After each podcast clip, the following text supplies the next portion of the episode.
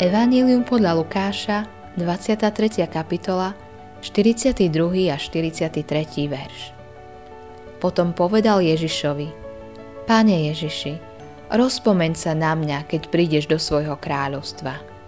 Odpovedal mu Ježiš, Veru, hovorím ti, dnes budeš so mnou v raji.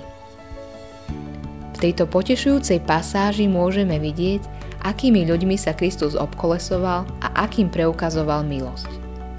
Konkrétne hriešnikom, ktorí si pýtali odpustenie a ktoré aj dostali.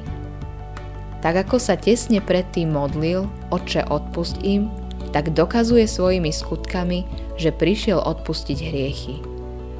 Lotor na kríži je prvý, u ktorého vidíme ovocie moci Kristovho utrpenia a modlitby pred jeho smrťou. Pre toto by sme si mali byť úplne istí, že Kristus sa neobetoval na kríži pre svetých a dobrých ľudí, ale pre hriešnikov. Prišiel pre dobro tých, ktorí potrebujú činiť pokánie a nie pre spravodlivých, ako to hovorí v Evaníliu podľa Matúša 9. kapitola 13. verš. Takže, kto by sa pokúšal vojsť do neba ako niekto, kto je svetý a bez hriechu, je zatratený. Tí, čo si nechcú priznať hriech, nepotrebujú Krista k ničomu. Ježiš nezomrel kvôli sebe, ale kvôli hriešnikom. To je dôvod, prečo by sme mali príbeh kríža považovať za príklad, kde Kristus svojimi skutkami a utrpením dokázal premeniť vraha na kríži na svetého, lebo nechcel, aby ostal v hriechu a zániku. No neurobil to preto, lebo mal záľubu v hriechu, a chcel, aby ľudia v ňom ostávali. Nie.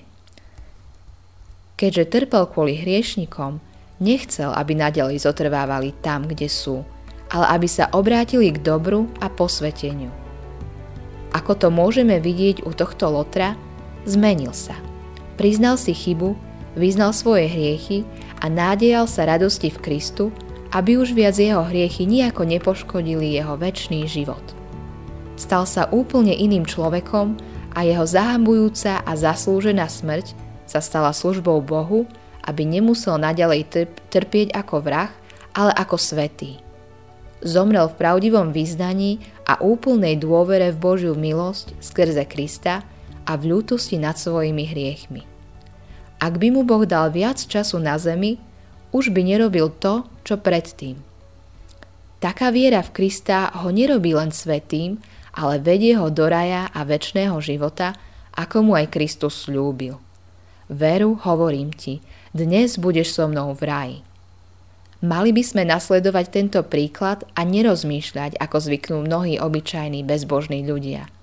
Budem hrešiť, aby ma Kristus z tých hriechov zachránil a tak dokázal svoju milosť. Nie, za nejakých okolností. Radšej zmýšľajme takto – bol som narodený ako hriešnik, som plný špiny a zlých túžob, preto nepotrebujem naďalej hrešiť, aby som sa chválil tým, že som hriešnik. Už som hriešnik, ktorý si zaslúhuje Boží hnev a súd.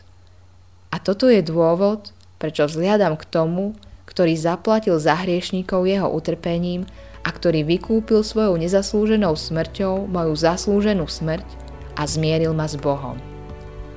Tí, ktorí chcú zneužiť toto kázanie o milosti, ktorí sa nechcú vzdať hriechu, ktorí nechcú činiť pokánie, ktorí nič nechcú ľutovať, nech sa pozrú na druhého vraha na kríži, na hebrejských vodcov a na rímskych vojakov. Nech sa zamyslia nad tým, ako to pre nich dopadlo a čo si zaslúžili za ich nekajúcný život.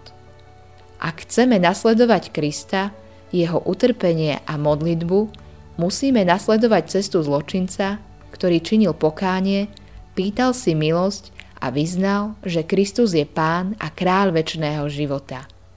Nech nám to Kristus Pán udelí.